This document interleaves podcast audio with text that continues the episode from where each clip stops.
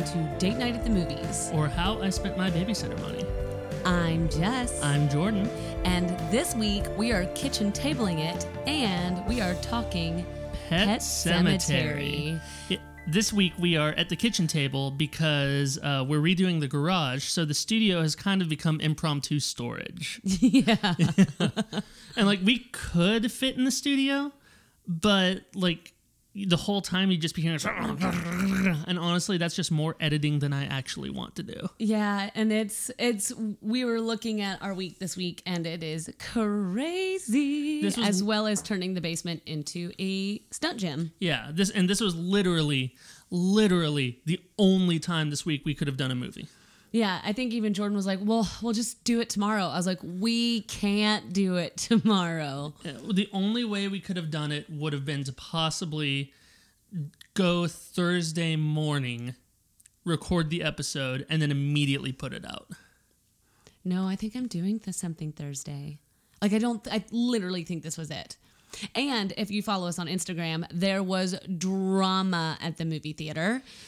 Oh yeah. So we go back to our home base, which is AMC. So we've been going to AMC for years. Uh, the Universal City Walk AMC was our is our place for the longest time. Not only that, but the one in Burbank is awesome.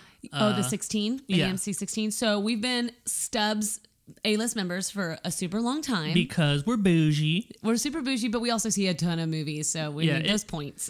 Yeah, ser- seriously, it doesn't take long for you to get five thousand points, Yeah. which is five dollars off of something. so- However, I am not supporting them right now. I'm very mad at AMC. So Yeah. the week before, someone was like kicking my chair the whole entire time. I was just super frustrated, which is not the theater's fault. But then, um, and there was also this ticking, tick, yeah, tick, like a steady ticking from the time that we got in the theater to the time that we left. Oh, and I thought I was going to have an aneurysm. And then, um, so we get into the theater today. We're like, we're going to go to a different AMC because maybe we just, you know, we, we, like, we, some witch has cursed us and we need to go to a different AMC. And we get in there and I was like, these aren't the right lights. And it was literally those, the work fluorescents it, it was were on. It was Kmart lights. Yes. So Jordan, being sometimes the level headed one, was like, listen, maybe something, you know, maybe the, the, these are the only ones that are working. Yeah, I thought that like you know because normally they have like the can lights and that will dim whenever the previews start, and I was Yeah. like, listen, maybe those aren't working, and maybe we just need to at least give it to whenever the previews start, and not like the Coca Cola commercials in front of it. Right. So, but the the screen did its like thing, you know, and opens up, and the lights stay on. So Jordan, I actually had already gotten up. He told me to sit down. So I think I was maybe being too militant. So I sat down. Jordan went and talked to them. Well, real quick before you finish the story, you may have been too militant, but that doesn't mean you were wrong. I wasn't wrong, but I but I didn't wait until after the commercials. This is true. So Jordan went out and finds out that those lights randomly came on during another movie. They willingly sold tickets Yeah, to this showing. Willingly sold tickets to the showing. yeah. I was baffled. yeah, they didn't shut the theater down. And like this is a horror movie. You don't watch a horror movie in bright lights. Well, but the other patron that was sitting in front of us, he was saying, "Well, like the whole, this is why you go to the movies. If I wanted these lights on, I would stay home." Yeah. And we've talked about this a million times. A good theater experience w- can change a movie completely, and going and having the film, uh, the movie theater experience. It, changes the movie, and there's, there's this whole debate in Hollywood right now. You know, Steven Spielberg's trying to be all bougie and say like, if you like Netflix films, you know, shouldn't be eligible. But For Oscars. for Oscars, sorry, for Oscars. And I agree to a certain point. One, you need to put it out in theaters so it can maybe be up for people who don't have Netflix. Like my parents still don't have Netflix. They don't have a good enough internet for that. Yeah, in the southeast, like you know, Atlanta is pretty metro. Nashville's pretty metro. Uh, But my parents live what, 30 minutes from Nashville? yeah, and they can't get solid internet out there. Right. So and like I that's ridiculous. So What do you do? Talk to each other? that's baloney. You know, Right? you know they don't talk to each other. do I need to edit that one out? no. um, so but that all being said, so it was it was really crummy and luckily I actually was so surprised the previews were still going on, which dear lord are there a lot of previews. No, the, and these weren't these weren't the previews. Like it, we were literally in there ten minutes before the movie was supposed to start, and there were like twenty minutes of like you know thanks for coming to AMC. No, but I'm specifically talking about they were in previews when we went and talked. Mm-hmm. And then everyone in the theater got up, went to go talk to management. yeah, I had to be the one to tell everybody in the theater. Yeah. Be- yeah, Well, nobody nobody turned against you. Nobody shot the messenger. Good news. yeah. Um Except for so the people who were behind us, the couple. Yeah. I think that there's their kid who was sitting down. Uh, no, those that the kid was their kid in front of us. Right, but either way, whenever I was saying that, the kid just looked at me and was just like, "Well, bye." Oh, they're gonna stay? The kid was gonna stay. Hysterical. Yeah. No, you weren't. Your mom and dad were gonna leave. um, so anyway, that was our drama today. But uh, friendly reminder, we're gonna talk about Pet Sematary. And because this was a scary movie, granted, I wouldn't pay any money for any theater to watch it with lights on. I don't like the lighting in our in our house is better than that. Yeah. Like what the crap? and that was sixty dollars worth of light bulbs. it was. Yeah. Um, no, I yeah, I wasn't crazy about the whole theater experience. Also, the sound was really low, and I don't think they had the subwoofer working. Really? Yeah, did it not feel low or like kind of I don't know. I to you? watched most of this movie behind my hands. True. So. Um, but but yeah, so like I don't know, it's frustrating because there's a there's been a big thing for the last decade almost since streaming became a thing, which is how do you keep people going to the movies? You know, and one thing is a lot of theaters there's there's a cheaper theater by where we used to live in North Hollywood, not the cheap theater. But the one in Van Nuys. yeah. Yeah. Uh, well, no, not this one wasn't all the way in Van Nuys. Yeah, it was right by Jerry's house on Victory. All right, that's barely Van Nuys. It's well, she's barely Van Nuys. I don't know how that address, but it's the one where it's All all right. Beauty and the Beast in. Right. For those of you who don't live in California and who aren't as interested in which street intersects with which street, uh, Also fair. yeah, no. So um, this movie theater, you look outside of it and it looks pretty trashy, and you It go does. you go inside and it looks like this used to be a nicer theater, but you go into the theater itself and they've literally put recliners in there. Yes. Uh, and they don't. It's still one of the cheaper theaters there, and that's Isn't that a Regent? it. Might be a Regent. I think so. but like they are actively trying to get people to come and enjoy watching a movie and that's actually where i went and saw the meg with lennon uh, last summer Yeah. uh, and it was great we were all just like sitting there hanging out and you know there's uh, the seats were comfortable there's a lot of room in between them uh, you know it was great but you know especially in la movie tickets are really expensive Oh, oh, Um, we literally didn't see nearly as many movies because it was like it's 14 bucks a ticket yeah si- 14 to 16 Mm-hmm. easily. yeah if you go see imax it's like 22 Yeah. Um, and then you know, just yeah, expenses add up. And you all know me; I don't go see a movie without popcorn. And sorry, that's just that's just part of it. Cost of doing business at that point, you know. Um, but like, if movies are going to be that expensive, and you want to keep the theatrical experience experience going, uh, you have to do something about that. And if there's a theater where the lights aren't coming on, you don't just sell people tickets and say enjoy. You know, if the sound isn't working, you don't just sell people tickets and say enjoy. Um, so it's really frustrating because all it's doing is giving ammo to the people who are just like, well, I just don't go see movies. There's no point to it. I can be patient and wait a couple of months. And that's just really unfortunate because you know us, we are big proponents of see movies in the theaters. Yeah. Well, because it can be really special. Mm-hmm. Um, so let's do some housekeeping on Pet Sematary. Real quick before we do, I just want to make one last point. Let's do it. It is still worth going to see movies in theaters. yes. Um, be nice to the theater workers. Yes. Because like I think some of the other people in the theater were starting to like go after this poor kid, and it's like, no, don't do that. No, especially the kid that we all ended up speaking to was the fellow that cleans the theater. Yeah, and the way that they fixed ours, I think they just shut off all the lights in the theaters. So at you know we stayed till the credits. Normally that's when the lights come up. This kid was having to sweep out the theater in the dark.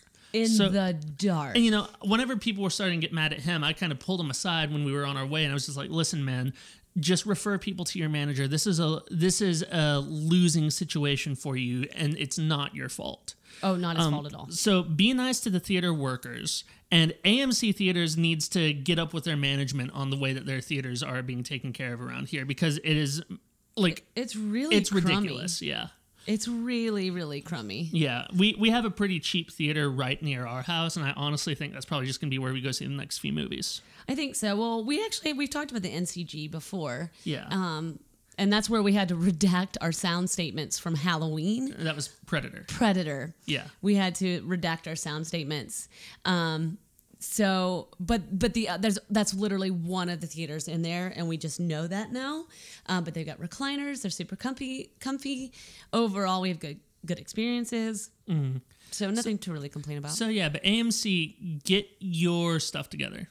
Stuff. I had to really think about that because I didn't want to edit. I did ask Jordan to make this episode explicit, which I think we're going to try not to do because I have I feel like I have grown up things to say, but we're going to try to keep it kid friendly for the kids in your car. Well, and I don't think you're going to have any kids who are actually going to go see this movie. Do not take your kids to see this movie. No. Um, if you wanted to take Witch children. There's witch children if you wanted this. to take your kids to see us, I would judge you a little bit, but I could understand that a little more Why? because it's not Pet Sematary.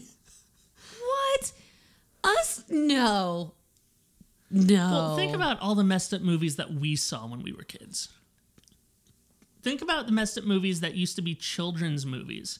Again, Willy Wonka is a serial killer, and he literally takes people through the gates of hell in that movie.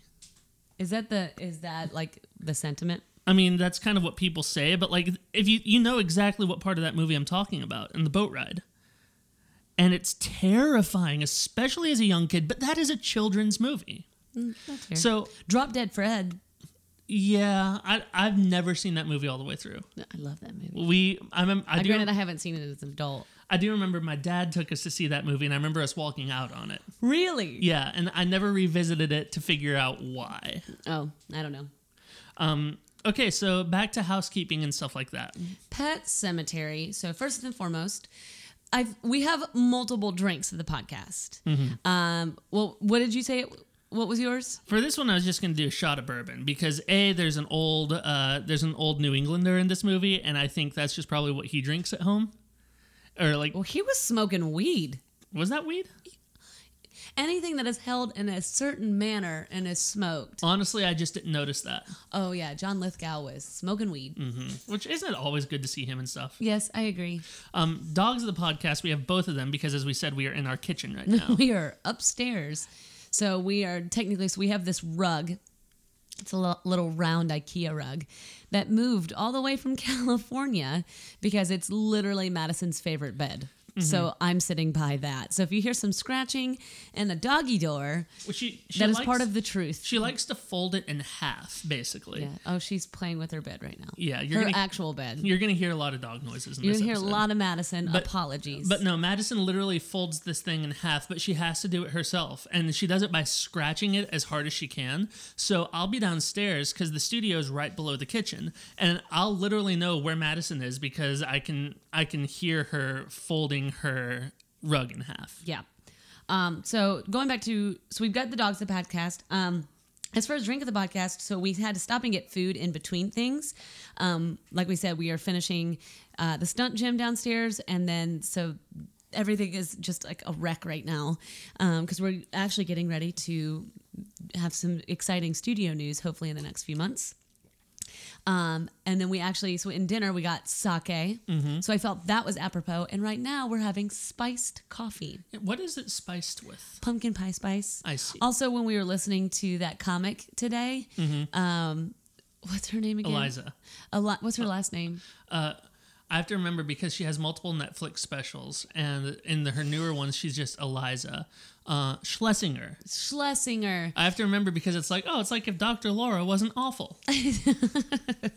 So Iliza, she was having one of her specials that we were listening to was talking about white girls and their love of fall. Like that has to be your favorite if you're a white girl. Spoiler alert, we're white and I'm a white girl and I love fall and I love spiced things. And so it's kind of been on my brain. So they were in New England. It was kind of cold. So I thought, and Jordan and I, after this, have a 10,000 more things that we have to do. So I figured we needed some caffeine and New England thinking warm and cozy. Yes. Okay, so Pet Sematary. Um, Pet Sematary. how do we want to rate this? movie? Shovels. Shovels. Okay. Uh, I think I went first for us. So Okay. Which actually us will go out next week because things got a little mixed up. Uh, so Well, hopefully we've got some exciting things to come along with us. exactly. So, but basically that means that you get to rate this one first. Um, let's. I'm gonna give it a two and a half. Really? I would have thought it would have been a little more than that. The reason being is it was good.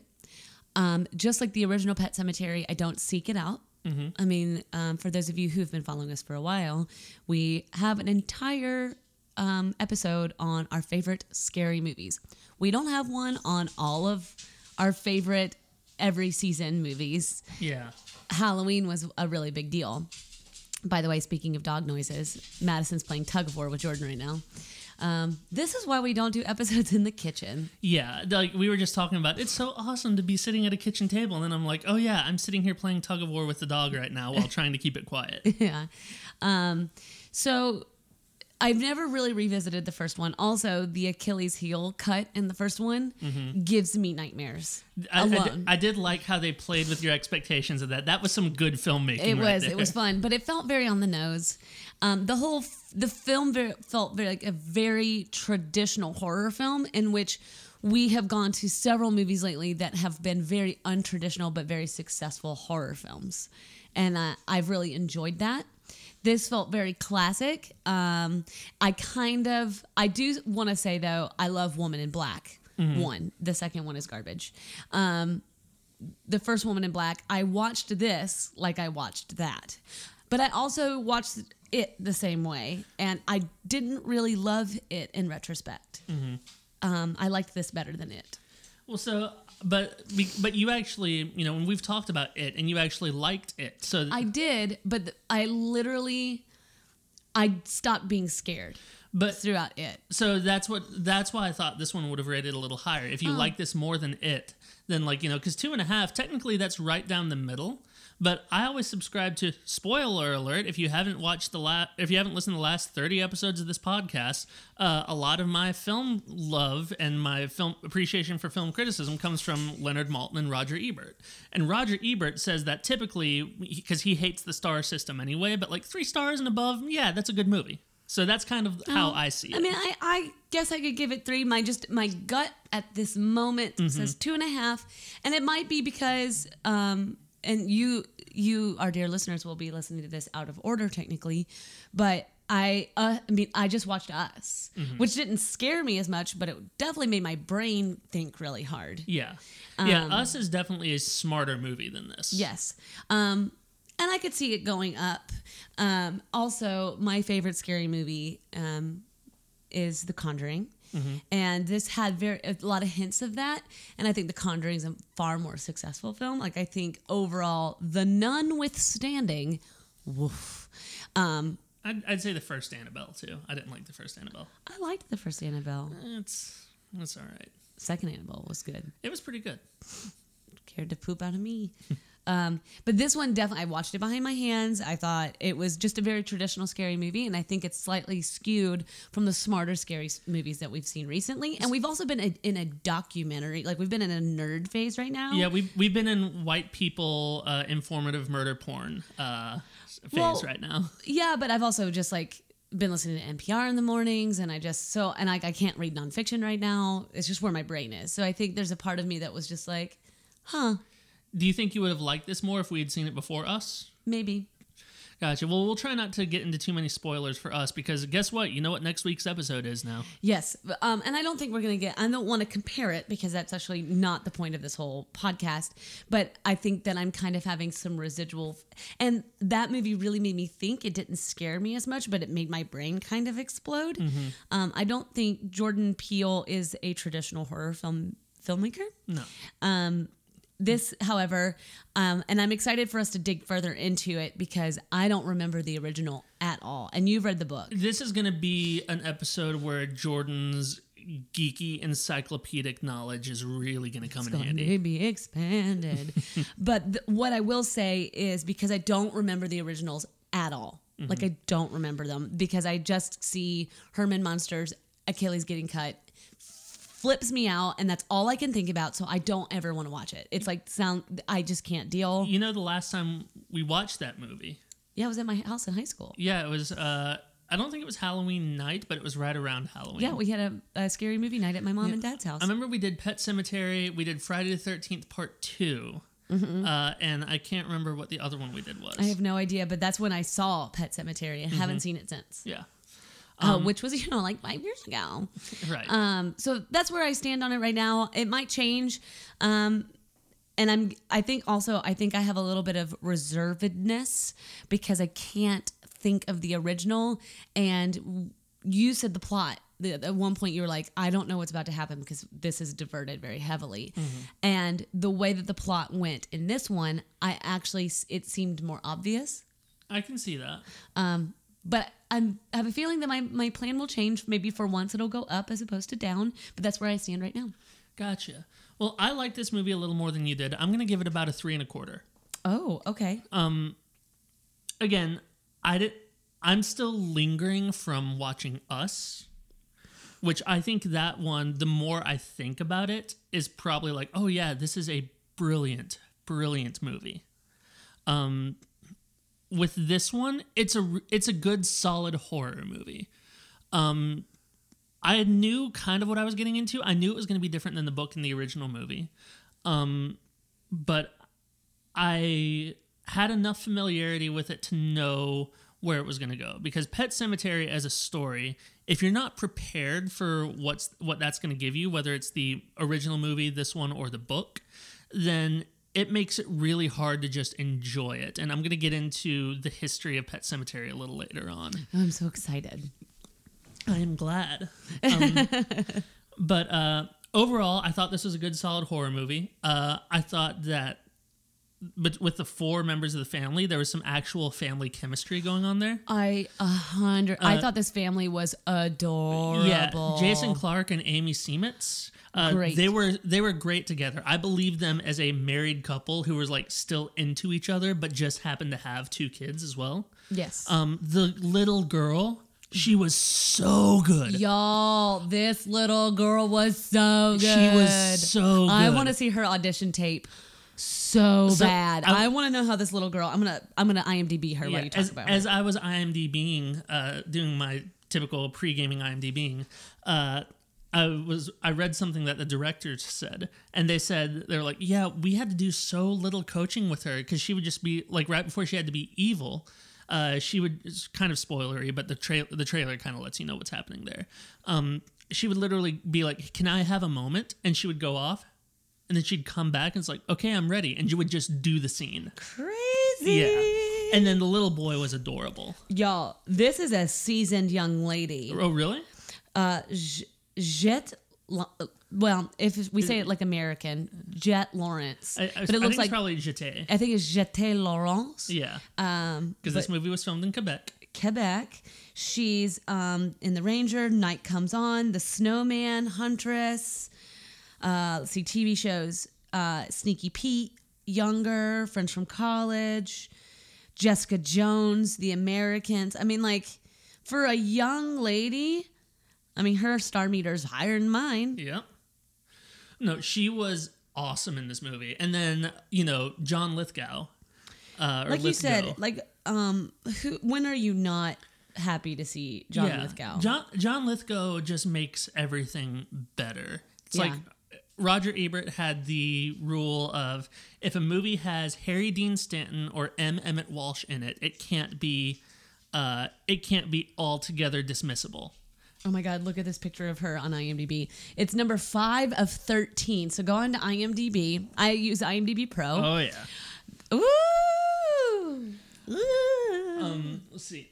I liked the music for this all right. Uh, I thought it was shot well. yeah, I and I, I- want to talk about the music because I kind of got lost if it was sound design or music. I felt like it was a sound design heavy. sh- I I have some very specific thoughts on the music okay, on cool, this. cool, cool, cool. Um, Christopher Lawrence is the one who did the music, and not Christopher Lawrence, Christopher Young. Um, and he typically does very highbrow uh, horror movies. Um, or horror movie music. We'll talk about music in a little bit, but uh, I like the music. I thought the cinematography was great. the production design was fantastic. The way they got the fog and the way that they trans, Yes. like the, the way that they went into the nightmares and everything. Yeah, and we've talked recently. So in Dumbo, it was so very apparent it was shot on a soundstage. This blended beautifully soundstage and on location. Like to me personally, and I don't know the fact of this, but the pet cemetery itself was an, on a soundstage. I I would imagine so. You can't get fog like that on location. I was in a movie called Total Awesome Viking Power. That's an actual movie. it was in theaters. Um, and we tried to get this low haze on location. Um, we would tend to delay shots for 10 to 20 minutes to get haze like that. Like, and it never stayed. So it was, yeah, it was brilliant. Um, what I will say too is that knowing the book and the original movie, I think that the things that they changed, even though like the purists, like uh, I have a cousin who's a huge Stephen King fan. She's the one who, but she and my dad introduced me to Stephen King. Um, but all, I haven't talked to her about this, but all I know is that if there's any change to the, uh, if there's any change to the from the book to the movie at all, she almost completely dismisses it. Yeah. I didn't feel like that. I thought that the changes that they made were in the spirit of the original story. Yeah. story. And my defense in that always, since a- as an adult and becoming, you know, living in this world, I'm actually pretty adamant that it needs to live on its own. It needs to breathe on its own. Um, I get tired of purists. Yeah, well, and that's that's what I'm saying is that I think the changes they made were informed by the tone and the the thoughts behind the uh, original and the book. Uh, okay. Yeah. Um, so I I liked that. Um, with this one, we have to be kind of careful because it can get kind of spoilery, especially if you haven't seen the trailer, because there is a big change that the trailer projects immediately. oh, really? I've not seen the trailer, so we'll talk about that. Yeah. Um, but let's talk about some non-spoilery things. Yeah, let's talk about the music and the sound, um, which I love that we have been doing music and sound early on. Yeah. um, because you know as people are either going to see this movie or maybe they're see, like listening to this to be like oh should i go see it um, i think this is a really good uh, window into how this movie made you feel because good as we as we constantly talk about and a few episodes ago jordan really breaks down like sound design um, and it's really great so um, uh, I love that we have started putting this early on because I think it gives you a really good uh, idea on the filmmaking process. Yeah. And like if it's good or bad or mediocre. So, a couple of thoughts before we talk about the score. There are two things that I have want to talk about here, and they both include the Ramones. Okay. So, in the original Pet Sematary, the Ramones wrote a song called Pet Sematary. Is that what they played at the end? And this one, they had somebody cover that, and I thought it was great. Uh, because, like, you know, I'm not. I never had a Ramones T-shirt or anything, and I only ever owned like their greatest hits when I was in high school. But you know, you gotta love yourself the Ramones, Oh especially. my God. especially, Anthony Bourdain, that's like was yeah, kind of his whole, whole persona. Um, and I learned most of most of anything I know about the Ramones is through No Reservations and Parts Unknown. Well, so when I have to go to my meeting tonight, I might just be blasting some Ramones on the way. love it, love it, love Um, it. But yeah, so that that song that has those really like weird lyrics, and it sounds weirder coming My from pet cemetery. yeah, it sounds weirder coming from the singer in this one. If you hear listen to it as a Ramones song and listen to Joey Ramone just like bleeding his way through it, uh, it's it's great. I love it. Another thing, so there's a particular scene in this movie that has to do with a semi truck. And yes. uh, in the original movie, and I thought I remembered this. And again, it's been so long since I've seen the original that I was this was confirmed on IMDb. Uh, in the original movie, the driver was listening to "Sheena is a Punk Rocker" by the Ramones. okay. In this movie, he's not listening to music, but he gets a he gets a call on his phone, and it's from Sheena. I did. I love that. Yeah. Um. Uh. But yeah. Um. So that's what I wanted to mention music That's fun. wise there. That's fun. That's a little. That's a little fun little tidbit. So as far as the score goes, again, this was done by Christopher Young. Christopher Young does some amazing horror movie music, and he's a guy like it's not like he would rather be doing highbrow music and just got like lumped into horror. He loves horror movies. What's uh, what is his pedagogy? Uh, most people would know him from Hellraiser. Okay. Which Hellraiser has like it's almost like if John Williams did a horror movie. Okay. Um, he also did um, Spider-Man three because when Danny Elfman and uh, Sam Raimi had a falling out during Spider-Man two, Christopher Young came on to finish up the score, and then Christopher Young did Spider-Man three. Okay. Uh, he also did Drag Me to Hell by Sam Raimi. Oh, that was a cray cray movie. Yeah. Uh, and then uh, he did Nightmare on Elm Street 2.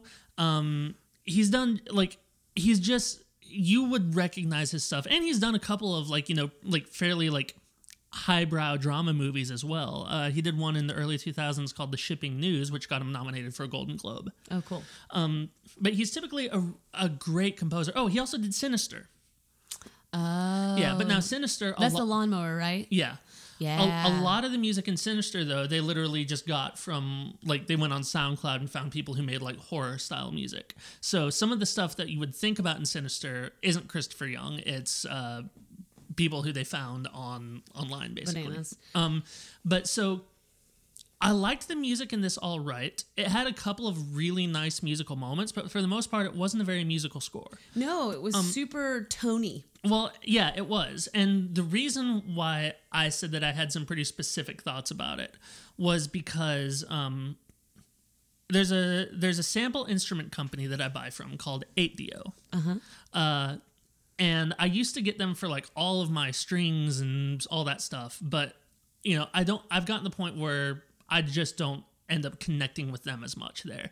But they do great esoteric stuff. Like I just recently scored an entire horror movie uh, that was all based around an 8Dio library. That's just like, you know, they they instructed the orchestra to just play random notes uh, but as like hard as possible. Uh, and it was great for that. But they released a library that's the Christopher Young collection, which I have, and it's all a bunch of like samples and uh, loops and treatments and stuff that he's accumulated over the years, and they put it into a library. The only reason I bring that up is because in this movie, I think about seventy percent of the score was that library. Gotcha. So, which just maybe it was just a commercial for the library. it could be. I mean, and it's a great library, and I used it on that horror movie as well. Um, but the thing about it is that what that says to me, because Christopher Young is so good with an orchestra, and he's so good with doing things that most people do on synthesizers with an orchestra. Uh, that just says to me that he that they didn't have much of a music budget for this movie. And then if Oh. you if you look at the music credits, they have like music editors. They have they they might have had an additional music by I can't remember, but they didn't have any orchestrators or featured soloists or anything. So I think he basically did this whole movie by himself with his assistants and his team. So Okay. with that, I really like it, and I'd actually like to listen to it again to see if it is a little more tonal than it seemed. Because again, I think the mix in the theater was off today. Okay. Uh, but it definitely wasn't what I would hope a Christopher Young score would be. Gotcha. Um, it really, I will say, one of the biggest, to me, scares of the movie is actually from a piece of sound design. Which one? Um, when he, um, this is like one of the first shovel digs, and remember that c- big camera movement, and then that they scored that like camera movement. Nearly jumped out of my skin. Yeah. Literally, y'all, it's digging. That's all it is. It's digging, and I was like, ah. Um, in terms of sound design, there was one interesting part where one of the characters gets stabbed in the stomach. yes. Uh, it it sounded to me like they didn't just make a stabbing sound; they almost put a popping sound in there as well, which makes me really uncomfortable thinking about it. So they definitely did their job right. I mean, these guys who did this movie together, uh, um, Kevin Kolsch and Dennis Widmyer, they did another movie called Starry Eyes, which I saw recently, and it was it was pretty good. You know, it's kind of like. I think it's better than It Follows, but it's kind of like It Follows, where it's like a modern horror movie that's become like a cult classic. Okay. I don't like it follows. I know you don't. I like it follows okay. I kept I fell asleep in it like three times. I know you did. Um, but uh, but these guys, I think that they're really good horror directors, and I think that they are they understand the craft of making a horror movie. And I think that just those little subtle things in there uh, really help liven it up and give it a great atmosphere. That's cool. What else non spoilery should we talk about? Um, I will s- like the you mentioned it, but the look of this movie is just incredible. Everybody's super relatable. Um, John Lithgow's makeup in this Did you notice like the brown around his that the cigarette stains. yeah. The cig- like, and they made him look super weathered. Like this is a well treated Hollywood actor. Like. uh, he's definitely not like a spring daisy um, but but who of us is um, but he is uh, they just and they I mean, and all the characters were super relatable this so to me this is a good example that there was a good script with a good director Yeah. um, like you said earlier the family believed it the little boy gage need him. Yeah. adorable. Can't handle it. Need him steal him. You know big, no big deal. Squeeze him to death. Um, and ellie is just lovely. And every you know they don't make all these kids perfect. Yeah. um, that nobody in this movie is perfect, but they're constantly working at relationships. And you know, the another movie that Jordan and I are working on producing right now. We've we watch, like we say, we watch a lot of movies, and we see a lot of movies that come our way, whether we're going to work on them or not.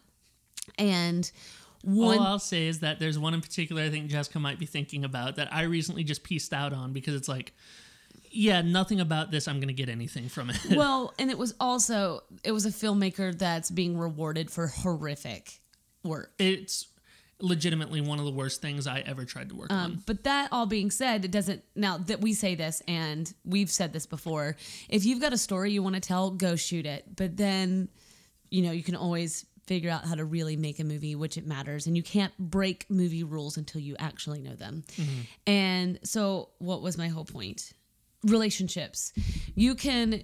There's always a reason for your story. So the whole reason for the story is there's a pet cemetery on sour ground, right? We already all know this, right? Mm-hmm. It's a horror movie. Bad things are gonna happen. Yeah. This is not a happy story by any stretch. So, but what I love about good filmmakers is they really take the time to establish their environment and the relationships. And I know y'all so sorry. There's gonna be lots of house noise, uh, making new spaces. Um, and this movie did a brilliant job of telling you the surroundings. It gave you history without all of this like drag out information that is exhausting. It really embedded in good storytelling and good filmmaking. And that is worth rewarding in and of itself. Like that to me made this movie feel smooth sailing. And when when things really started to go down, I wanted to use the fan analogy, but ah, being family friendly. But when things really started to go down, it came at a point of true beauty in the movie and when everything was super comfortable because it led you to believe that things would be comfortable. There's, I think we're both thinking of the same moment. I'm thinking of two different moments. I'm thinking of, well, a- one moment that led to another moment. yeah, but I don't know if I can really talk about this pre spoiler. No, we can't. All right. But well, it's a great moment. Maybe we'll- after the break. So let's go on break. yeah. Let's get some coffee refills because Mm-hmm. you and I have long nights ahead, and I'm so excited to actually. I'm actually like jazzed right now to talk about spoiler territory and this m- moment in the movie where you've been lulled into comfortability and it goes down. Yeah. One thing, can I say one more thing to your point where you're talking about how people aren't made to be perfect? Yeah, I liked the fact that they didn't make the mom and dad look like supermodels. right. Uh, like, you know, Jason Clarke, he just has a very interesting look about him anyway. Yeah, his triceps are on point. And, like, you know, it looks like he works out, but it also doesn't look like he has a six pack, you know? well, he's not Chris Evans. Right. Um, and then uh, Amy Seimetz, uh, I can't, I don't know how she say her I know, name. Amy. We know you're listening. Just let us know how to tell you say your last name. But like, she was v- she was very beautiful in this movie with, but she looked like an Well, she- actual person. She looked like someone who very feasibly has had two children's children's. Did you hear that? That Mm-hmm. Came out of my face. Yes, it did. She has two children. She's a real person. She probably, you know, she doesn't, you know, spend two hours in the gym every day. But she definitely did her uh, T twenty five after having each kid. You know, Uh, girlfriend was fit. Yeah, But no, she's not. But you're right. They're not five nine. She's not five nine. He's not six two. Yeah. They don't both weigh under 150 pounds, and he's just like they were real people building real lives. and all the moments that they focused on tears in this movie, I know. that that was great. Oh, I agree. Also, I will say that they that um, I also appreciate because this has come up in a couple of things recently in this movie that you just turned down too. You don't have to have this what we think of as a perfect body. Your body is perfect because your body is working as it should in whatever capacity that it is working for you. Um, there's a, a person in this movie that has um, is very very very sick, and it puts into perspective like this is this could be your life. You could live forever in bed. Um, and everybody's a beach body when you put a bathing suit on it. Yeah. And so I think it was it was really great that they just looked like people and that also they had really good wardrobe. Th- that's something recently I've noticed in some low budgets is they just put people in clothes. Yeah. And it's like, why would you do that? Yeah. Why would you And do that? I- Make people look good. I want to clarify too that I know a lot of times when people are like, "Oh, I'm so glad that they just like normal people." Like that's a coded way of being like, "Yeah, you look kind of out of shape, but I like that in the movie." That's not what I mean. No, no, and it, well, there's a big movement right now with um, uh, with Shrill, um, with my goodness, SNL actress. We love her so Oh, much. uh, uh, Aidy Bryant. Aidy Bryant. I love Aidy Bryant, but she's they she's a new TV show on sh- called Shrill. I can't remember if it's Hulu or Netflix. It's Hulu.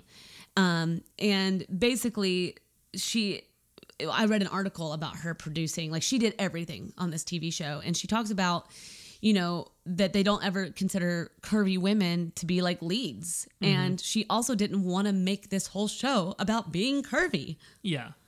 Like, enough's enough. It's just a body. Move on. Let's tell stories. Yeah. And this movie does that very successfully. I think so too. Yeah. Um, okay, well, let's take a break and let's come back and let's dive into this movie because I know I'm going to have a lot of history to get through and I'm going to try and do it in the most interesting and time efficient way possible. Yes. So hold on to your butts, Stephen King fans. We'll be right back. Have you ever looked at all those Insta celebrities and been like, where do you get your raw jewelry because it's gorgeous? Or where did you get that female empowerment shirt because I need one? But then you think to yourself, I don't want to go shopping because it's too selfish. What if I could tell you you could get awesome apparel, awesome jewelry, and it gives back? You need to check out Rox Jewelry Shop. That's right, Rox. R O X.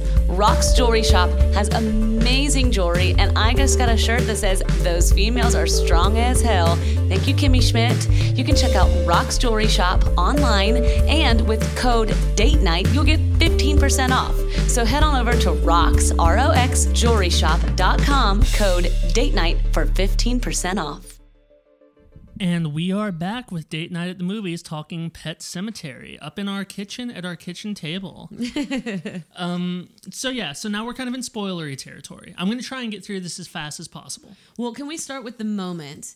Um, I, I want to hear what your moment was, make sure we're on the same page. So you find out in this movie, and of course, if you've seen it already, you already know this, but that um, the mom, Kate, uh, Rachel. Rachel, um, Rachel had a sister that had a horrific disease that she was terrified of I think it was spinal meningitis. spinal meningitis.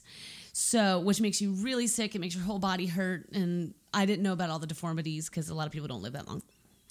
Oh, anyway, um, they they have like this super cute lovey-dovey moment, and then the stupid reincarnated cat brings in a pigeon and Yeah. is eating it alive, and they're both like, He goes is gonna go is dealing with all of that and she's cleaning up the bed. Mm-hmm. And so that moment was like, ew, that's gross. Because you already know the cat's back and the cat's evil. Yeah. No big deal. But to me, it was the, I thought the first moment was going to happen to him. I didn't see it, the, like it going down with her. Mm-hmm. And then the whole medicine cabinet thing happens. I was like, to me, that's what I was saying that it, when things start to really get hairy, that's not the moment that I thought it was going to be. And I thought that was interesting. So, where I was specifically talking about was a different place. Oh. So, again, spoilers. Uh, whenever he brings Ellie back from the grave, and you know she's talking with him. He's already given her a bath. They he's you know s- slept in the same bed with her you know trying to just make it be like you know this is my daughter. I- and he basically is trying to get her back to normal before rachel and gage come back home. Yeah. but when he goes downstairs and sees her dancing there is a moment and they don't close up on this at all. And that's something interesting about this movie is that on very important moments they don't always close up on it. Yeah. Uh, but there's a moment where he walks down the stairs and he sees her dancing ballet. In her death wardrobe. yeah, but he stops for a moment and puts his hands over his mouth like he's just overcome. And to me, that was a moment. Maybe they meant that as you know, this is horrifying because she put back on her death dress. I took it as horrifying. I took that as, oh my God, yesterday my daughter was dead and now I'm watching her dance again. Because he has that moment, then it goes back to her and she starts smashing things. Yeah, that's so, true. So to me, I took that as like a moment of like him having what should what's probably simultaneously the happiest moment of his life and seeing that taken away from him. Right. So that's the way I took that and I really liked that moment and that kind of is similar to what you're talking Yeah. about. The, I mean, overall, like I said, I think this movie was better than I maybe rated it um, because the character development is quite is quite impeccable Mm-hmm. for a scary movie. So let's talk about the history of Pet Sematary. Go for it. All right, so Stephen King wrote Pet Sematary based upon he he and his family moved in like the rural Maine at one point for, so he could take a teaching job. And there was a truck there there was a highway right outside of their house where trucks would speed by. And the genesis of it was uh, his son got a little too close to the road one day. And of, of course, you know, he, they got him back, but just like what would happen if I if my son kept walking and I wasn't there?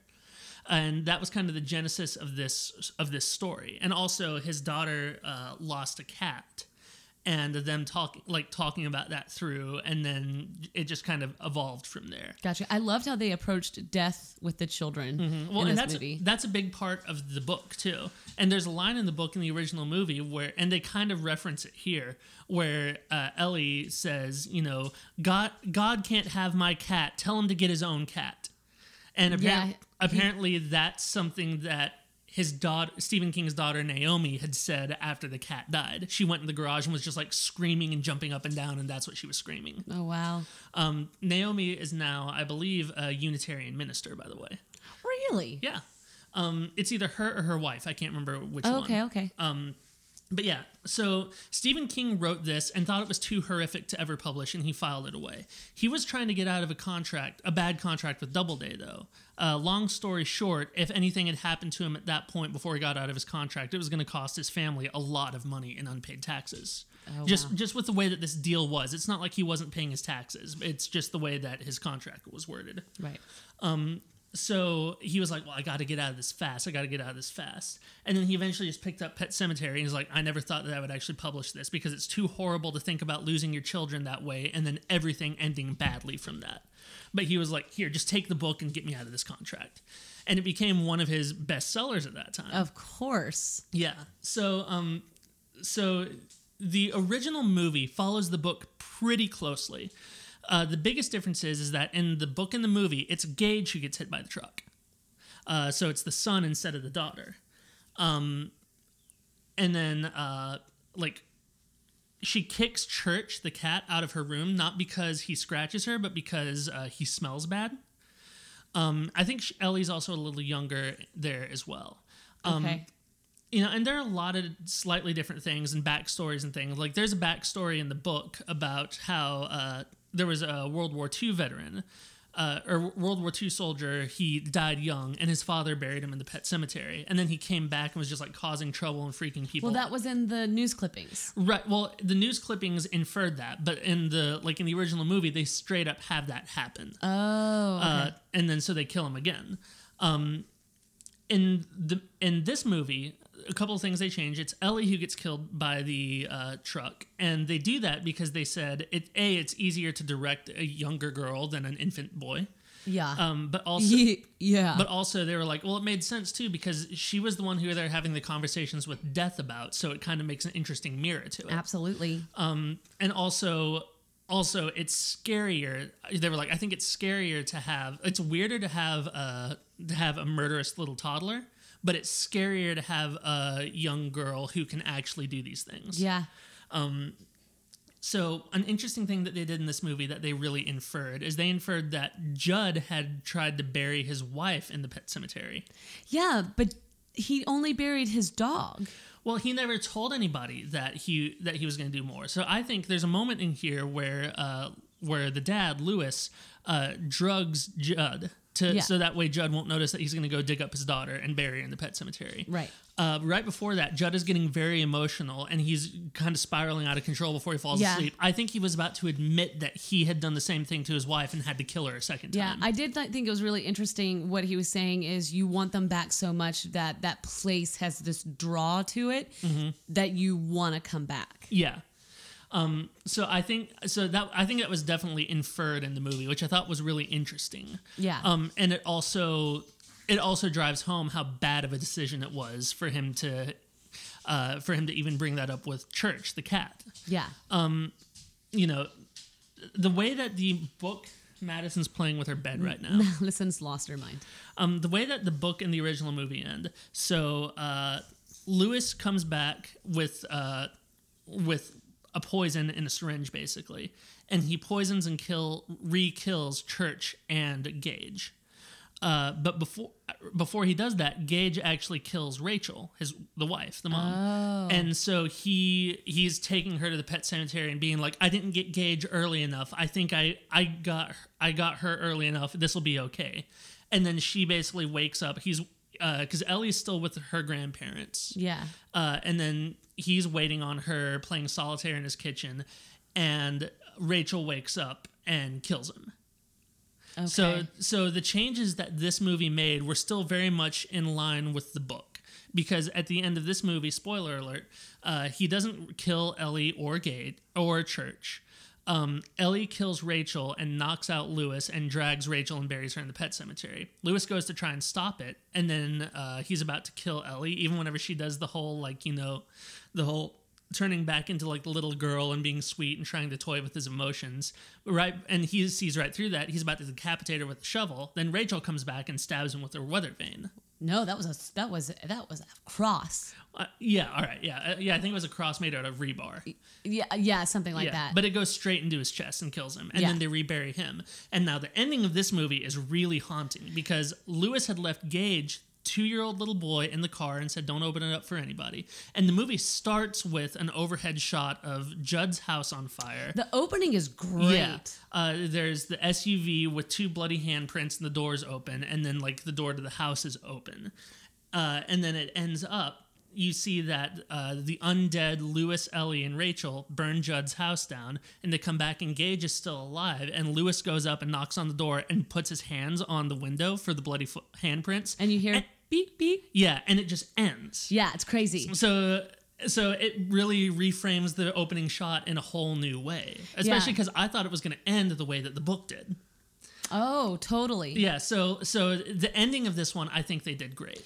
I think now knowing that, I think this is far more successful. I thought that it was the daughter that always died. So whenever that there was that moment, I was like, "Oh, they're not going to kill her. They're going to totally kill him." And I, I didn't realize that that was going to be a twist on the narrative. Yes, that is a twist on yeah, the and I didn't narrative. realize that. I think it's far more successful. Also, this young lady kills it.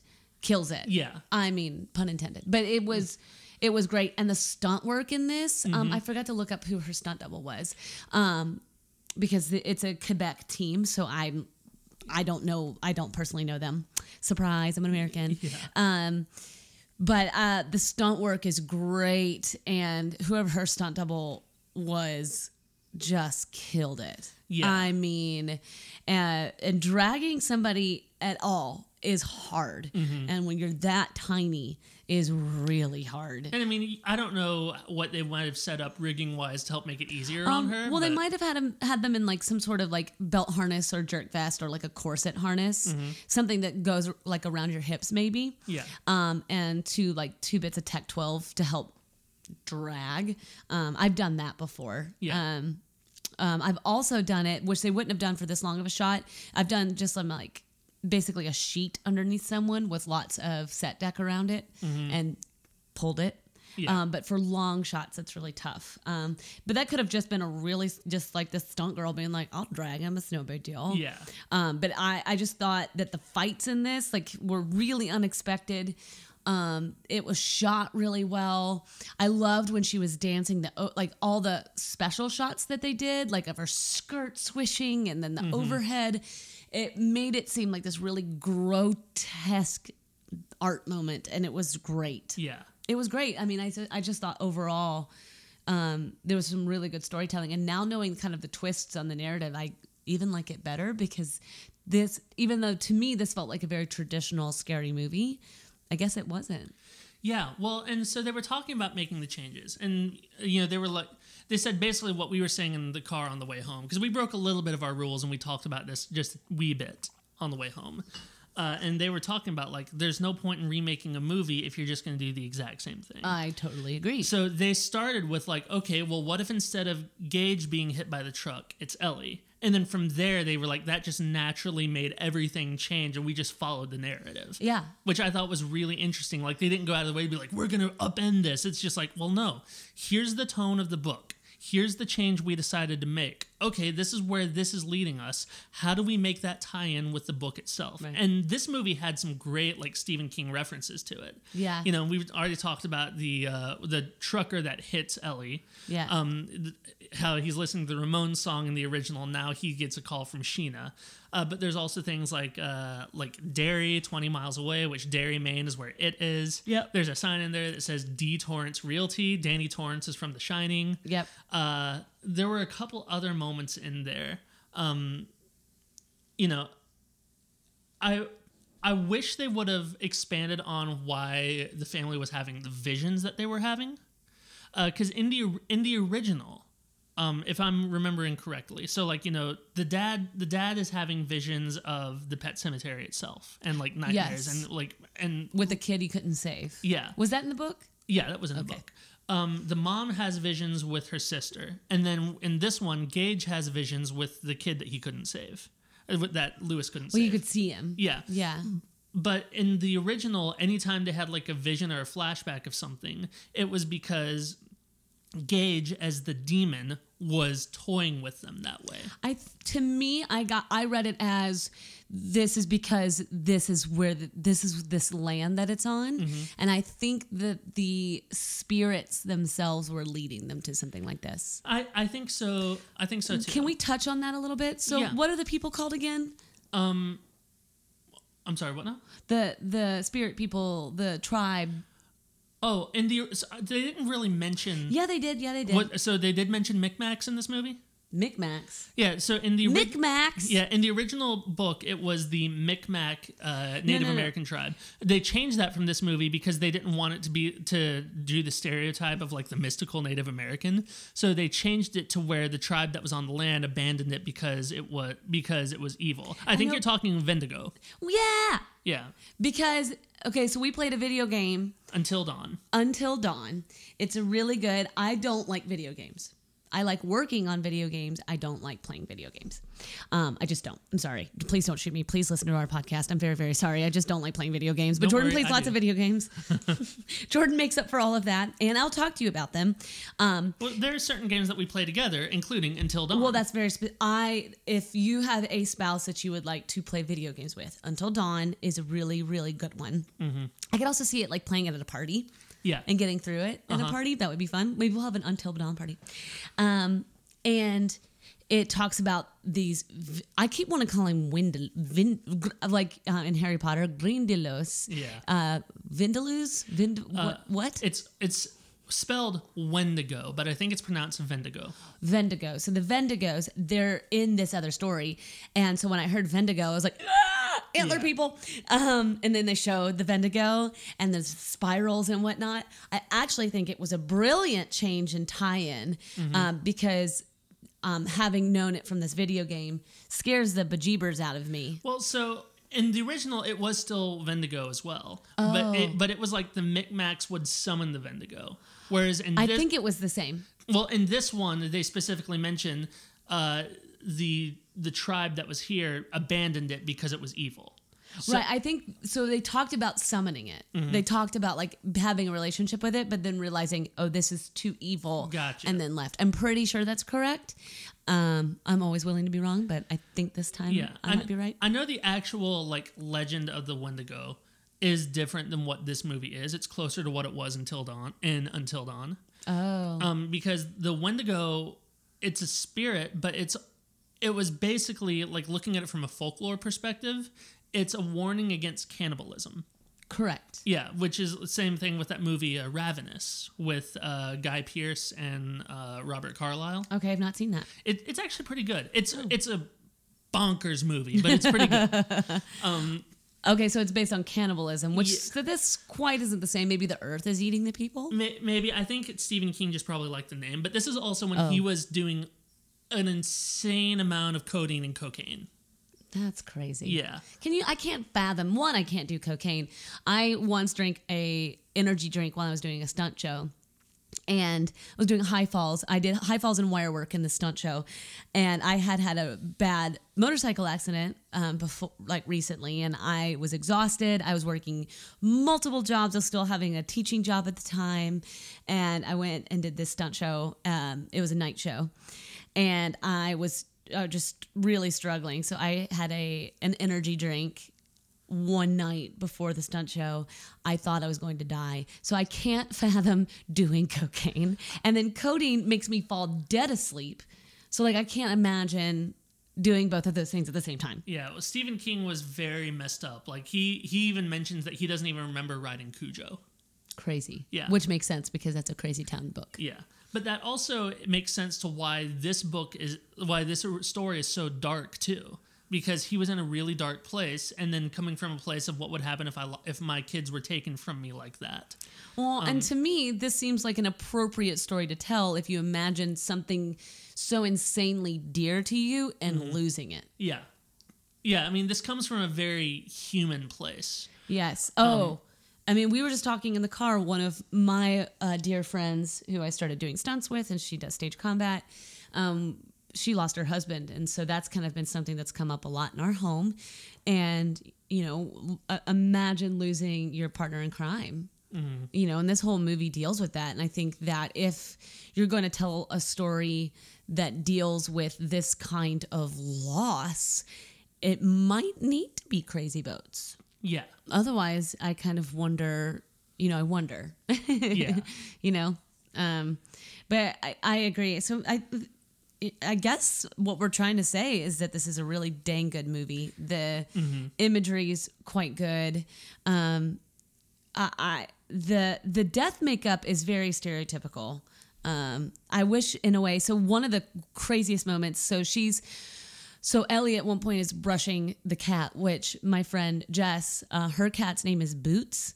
So every time they called the cat Church, I was like, no, its name is Boots. I just was convinced the cat's name wasn't Church. Um, and um, she was brushing it when, after it came back from the dead, and she was having a hard time getting through all the blood and whatnot, and it scratches her, which totally makes sense story wise. And then whenever he um, Dr. Louis brings back his brings back Ellie and she, they're in the bathtub and he's trying to like brush her hair and he finds the staples in her head from where they had to piece her back together. I was like, yeah. um, the another thing that I want to talk about. Um, so I'm currently um, in the apprentice program slash um, training to become an intimacy coordinator through Intimacy Coordinators International. And one thing, so I've spent a lot of time lately talking about trauma and bot, you know bodily harm, which we like to do in stunt work, mm-hmm. and sometimes we need to mitigate the amount of trauma that we put ourselves through at work, especially when we make movies, because that's something that's very commonplace is putting trauma on yourself when you're making filmmaking. You hear all these stories of these classic filmmakers putting, especially actresses, through literal hell to make a stupid movie. Mm-hmm. So I bring this up because I thought what this movie mitigated extremely well was it allowed your imagination to do a lot of work. But like when Ellie was hit by that um by the truck or the the part that came unhinged, which was that in the original movie or did they just get hit by the truck? He just gets hit by the truck. I loved the person looking up, slamming on the brakes, and that stunt was great. Yeah. But when they discover her, you see Rachel not able able to like get over there, which I completely understand. I'd be in the ground throwing up, not able to do anything. As the first responder, I couldn't handle that. um, if it wasn't mine, maybe, but I've picked up some hurt kids before. But woof, um, and they didn't mangle her. They Yeah. didn't need to. there was not a drop of blood on that young lady. That's something I very much noticed too. and you didn't need to, did you? I, no, I mean before I realized that's what you were saying. That's actually why I was like, oh, I want to make that point. Um, but you did it for me. Yeah, because because from an emotional standpoint, it accomplished what it needed to accomplish. You don't need to show. You don't need to just throw uh, buckets of blood on this young actress. Uh, to get that point across, and it- this movie doesn't skimp on gore at all. No, this is this is not for the faint of heart. If you're like, I don't like blood, don't see this movie. Yeah, But they understood as filmmakers that the emotional trauma enough. Like you don't I would would have loved to see the stunt girl get like annihilated by that truck. yeah, That's just like I wanted that for her. Like how great would that be, especially if it was a wire gag? Yeah. You know, it'd been awesome. But we didn't need to see that one. And two, that young actress didn't need, like you said, need, didn't need to be splashed with buckets of blood that would have stuck with her forever. Um, a lot of the violence, those were oneers on her, one shots on her. So, like when she was um, stabbing John Lithgow, that young actress never did that. Yeah. Um, I liked how I liked how they had her like put the mask back on. Uh, a, it reminded me of another movie that we've seen but haven't Yes. released yet. Uh, but B, it also reminded me of like you know like a slasher thing. It's like people they don't kill people without their masks, and that the way that that was particularly shot was a very Michael Myers way of stabbing somebody. Yeah, it was great. Um, but like you said, they didn't traumatize her for the sake of a movie, and yeah. like you know, and I I'm- hope that it comes out later that like I'm right and that they didn't.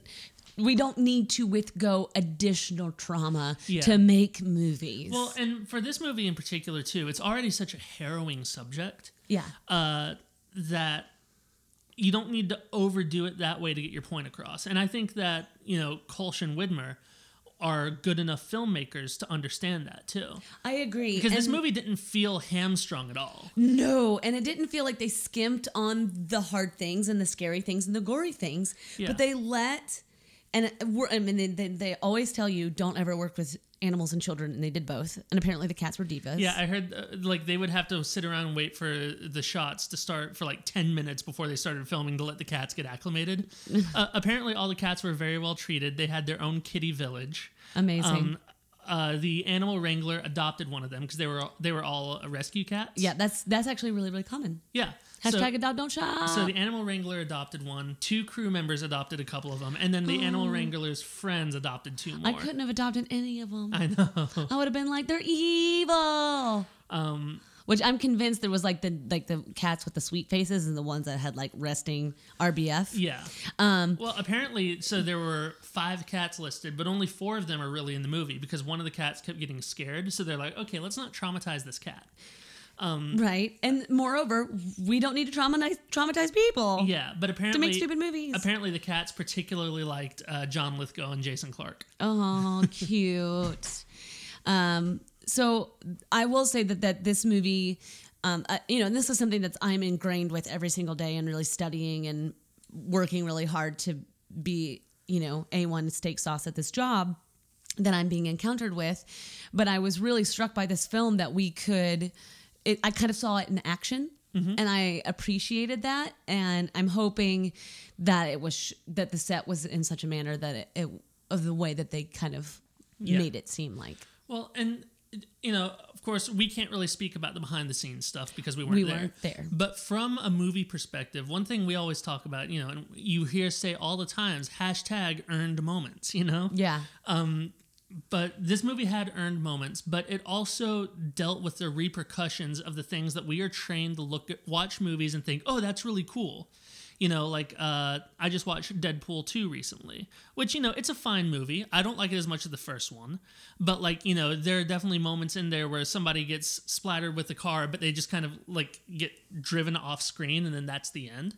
And in a movie like that, you don't want to have people ruminating on the on the fragility of life. Uh, no. But this is a movie that understands the after effects of the horrific things that we are used to watching in movies. And that doesn't mean that it can't be an entertaining movie. I mean, a horror movie is definitely for a specific crowd. And surprise, surprise, most of us don't like violence. Um, but we like horror movies, you know. It's not like it's not like I'm going ho- home and cutting the palm of my hand just to feel alive after watching it, you know. right. Uh, but this movie understands that, and it understands trauma, and it understands grief, and it understands it understands like the core of being a human going through something like this. Yeah. And I think it does that really well. Yeah. I also thought it was interesting. I felt like Dr. Louis was really battling. By the way, when he buried Ellie and was waiting for her to come back, I like couldn't deal with life. I was like, I don't want her to come back. I didn't like that at all. But I also I think the moment where he sees her dancing, where we talked about we didn't know if it was horrifying or overcome with joy, Mm-hmm. that's kind of what it felt like when she just came back. Yeah. Like I couldn't tell if he was like, yay, or oh no. Well, especially whenever she's like, "Will you stay here tonight?" and he's he's lying back, and then she, you know, sides up to him the way that a little girl would sleep on her daddy's shoulder. And he's sitting there staring at the ceiling. And again, like we talked about earlier, they focus on tears, and and like he's just sitting there, and just tears are running down his face. Or, not even like a solitary tear, almost like he's trying to keep it together, yeah, but you don't. that happens why. multiple times with him. Well, eh, with him and with Rachel too. Like again, she was so Oh man, but she, man, she, She- let her waterworks flow. But she, I don't know. Obviously, again, I don't know her process on this, but she portrayed somebody dealing with trauma and reliving trauma perfectly. Oh my god. She, I mean, she was so good in this movie. I love the. I just love the two of them together. Oh yeah, it, it was crazy to me that they made Jason Clarke the star of this whole movie. Mm-hmm. Um, Miss Seimetz was like because the whole her backstory, like all this stuff. It to me it was f- about her. Well, I think that's something too, where if if they really wanted to subvert this movie, and had they gone into this thinking, "Oh, we're gonna just subvert everything," Well, it wouldn't have worked. Right. But I think that like if they wanted to go even further and and uh try and go down that road, I would have centered this movie on her. And, 100%. and still had him be the one who who buries everything in the pet cemetery, but have it be from her perspective. I agree. Um, and follow him to the cemetery, and I can see why. You know, it's it's an easier out to just follow him, um, and make him the star. Yeah. But man, her backstory was scary. Yeah, it, it was. There, there's a moment with her that I loved in this movie. Uh, it was so right before she realizes that Ellie is back, and she's been trying to call back home, and she has Judd go over there and check on everything, and he never gets a chance to call her back because Ellie kills him. Uh, where she gets there and she rushes through the door and she's holding Gage. She goes up and she just hugs him. She's just like, she's talking about, I was so worried. I didn't hear from you. I, I asked Judd to do this. I didn't hear from them. I just need you, me, and Gage right now. You're the only people I need. And that moment was a really powerful moment, you know? Yeah. And and again, it was something where I wouldn't call that the happiest day of her life, like I did earlier with uh, Yeah, with by no means. But like that was a moment where she's like, I think this can all be okay if it can just be us, and then to immediately see that get swept out from under her. I Yeah. mean, this is a bleak movie. It's a bleak story, no matter Oh. how you turn it on its Right, ear. and like maybe if you're certain people and you're like they all end up together at the end, it's like eh, I don't know. Yeah, that would be the loosest definition of bittersweet. Ah. um, and I also really endeared Judd. Yeah, I mean, I love John Lithgow. I mean, I loved Fred Gwynne, uh, Herman Munster in the original. Yeah. and uh, he and he also had like a more pronounced Maine accent. I, I wish that John Lithgow would have done more of a like old timer Maine accent. Yeah, I wonder if he can do accents because he's always John Lithgow. That's true. He's he's always like he's, He's just always third rock from the sun, like Yeah. just ever so slightly. You know Well, what I mean? yeah. But it doesn't mean he's not a brilliant actor, and he's a character actor too. Like he plays other people other than himself. he I don't actually think this, but it just made me think. John Lithgow is like Phil Hartman. He's a character actor who always plays himself. Oh yeah, John Lithgow never plays himself. Yeah. I don't feel. I don't know him personally. Maybe he's like cray cray. Mm-hmm. Um, but I I always feel like there's incredible depth to his choices. Yeah. Um. No, I I, I did love him. Oh my god! movie. In the moment where, um, but right before Ellie kills him and it turns into Norma, but then you watch her face transform Oh, back into. Ellie. I was like, ah! Oh yeah. um. No, I. Uh, hello, Madison. She didn't Um, like my noise. this movie's apparently been fairly controversial uh, not not for like content or, any, or in the way that we normally think of but just in the fact that apparently people are divided right down the middle on the changes they made from the original story Of course they will be. yeah But that means it was a successful movie. yeah i mean i kind of want to go back and rewatch the original i'm not going to ask you to watch it with me I mean, I'll watch it. I just like the Achilles tendon cut just kills me. But I'll rewatch they- it. After watching this, I'll rewatch it. yeah the way that they did the achilles tendon in this movie though Ah! was so we're in spoiler territory. In the, ori- in the original, Gage is hiding underneath the bed, and that's where he gets his Achilles tendon. Here, they focus on from like underneath the bed, a POV shot. And he kicks the bed. Yeah, instead of waiting there, he kicks it, and there's nothing there, and you think, oh, that was their reference to that. And then they get him in a completely surprising Yeah, way later and I on. was displeased because Yeah. I wasn't ready. And uh, if you ever watch a horror movie with me, I am at like I have a ready stance, Mm-hmm. um, and it's not usually in a comfortable position. I usually hide behind something. Usually, it's my hands slash behind whatever drink we're drinking at the movies. Leaning on Jordan's shoulder. That's Mm-hmm. how I watch horror films. Um, and for those of you who listened to our Nun episode with Alexander, I once in Blair Witch 2 jumped into Alexander's arms. yes. Um, I thought they were Jordan's, they were Alex's. So be it. I we felt could safer. not be more different, too. I just jumped. I just got the the living crap scared out of me. So I don't think that we're in a talking in circles place, but I think we're at a point where we could just tangent off on a lot. I agree. I think so. Maybe I I do, I do think this movie's a three for me. Yeah. Yeah, because I'm like I'm obviously very happy about it, um, and I'm not in a place where I'm just going ah, blah, blah, blah. like I. This Yeah. movie was a good. This was a good movie. Yeah, I, I I I do not regret seeing this movie. I can see wanting to actively watch it again sometime. Well, it makes me want to watch the original, which I haven't wanted to watch in what 15 years. Mm-hmm. Um, I mean five.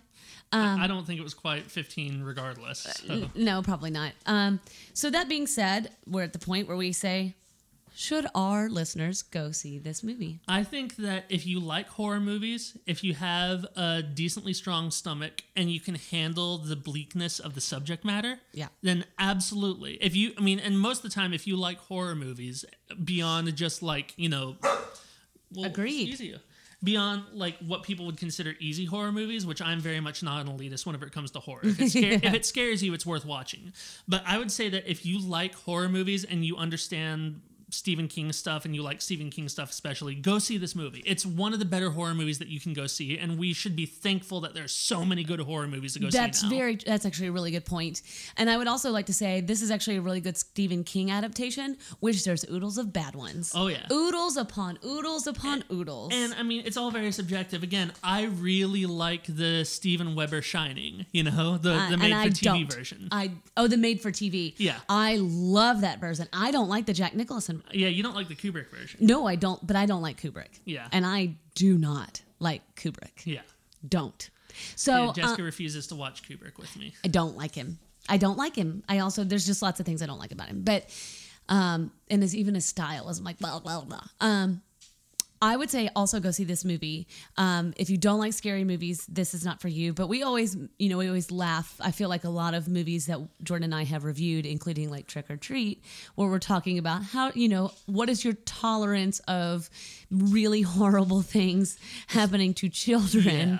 Um, you're able to deal with, um, knowing that this is fictional, knowing that this is how Stephen King was dealing with some grief in his own time and dealing with his own stuff, um, I think is a really in, in, interesting introspect into this whole shebang. Um, and I definitely think that this is it's worth seeing. I think the storytelling is really on point. It's beautifully shot.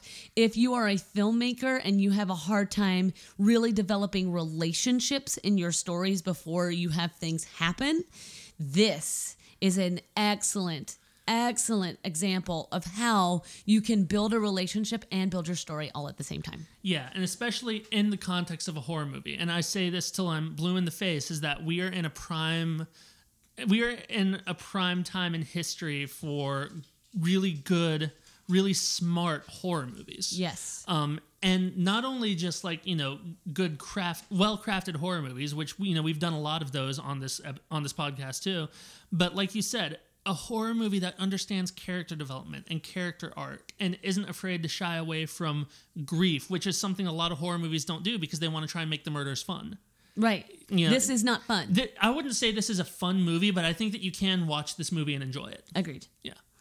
So, with that being said, um, thank you so much for joining us this week for Pet Sematary. Thank you to our sponsors, Rox Jewelry.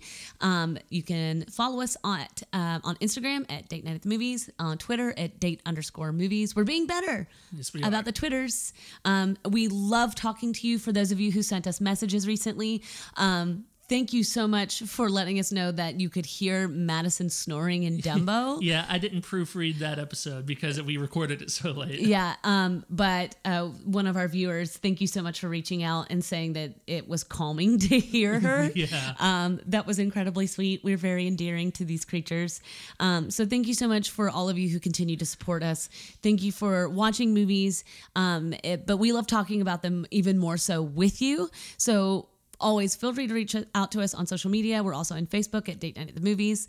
Um, and you can follow me, Jessica, at Jessica E. Bennett. You can follow Jordan at Jaben Music. J A B E N Music. And also, we're planning on uh, being at Maltin Fest in LA. I don't know. Yeah. I don't know which one we're gonna, which movies we're gonna try and actually hit up. Yeah. But um, if you are in LA, you like film fest, and again, you want to show your appreciation for Leonard Maltin, who, along with Siskel and Ebert, has done so much to make film criticism not be just highbrow uh, things that you read in the New Yorker. Right. Um, I definitely recommend going to support it, and I cannot say enough good things about Leonard Maltin. And I'm hoping, honestly, just to get a picture with him. I'm gonna fanboy out. Yeah. So we'll be at Maltin Fest in LA. Also that weekend we're going to be at the Taurus World Stunt Awards. Yep. Um, so we'll be in Los Angeles. We're going to be in Nashville coming up, um, and we're, then we'll be back home in Atlanta for a little while. So if you want to say hello, you want to talk movies, you want to go see a movie with us, please reach out because we're wide open at this time. And with that being said, I'm Jess. I'm Jordan. and thanks so much for joining us this week at Date Night at the Movies.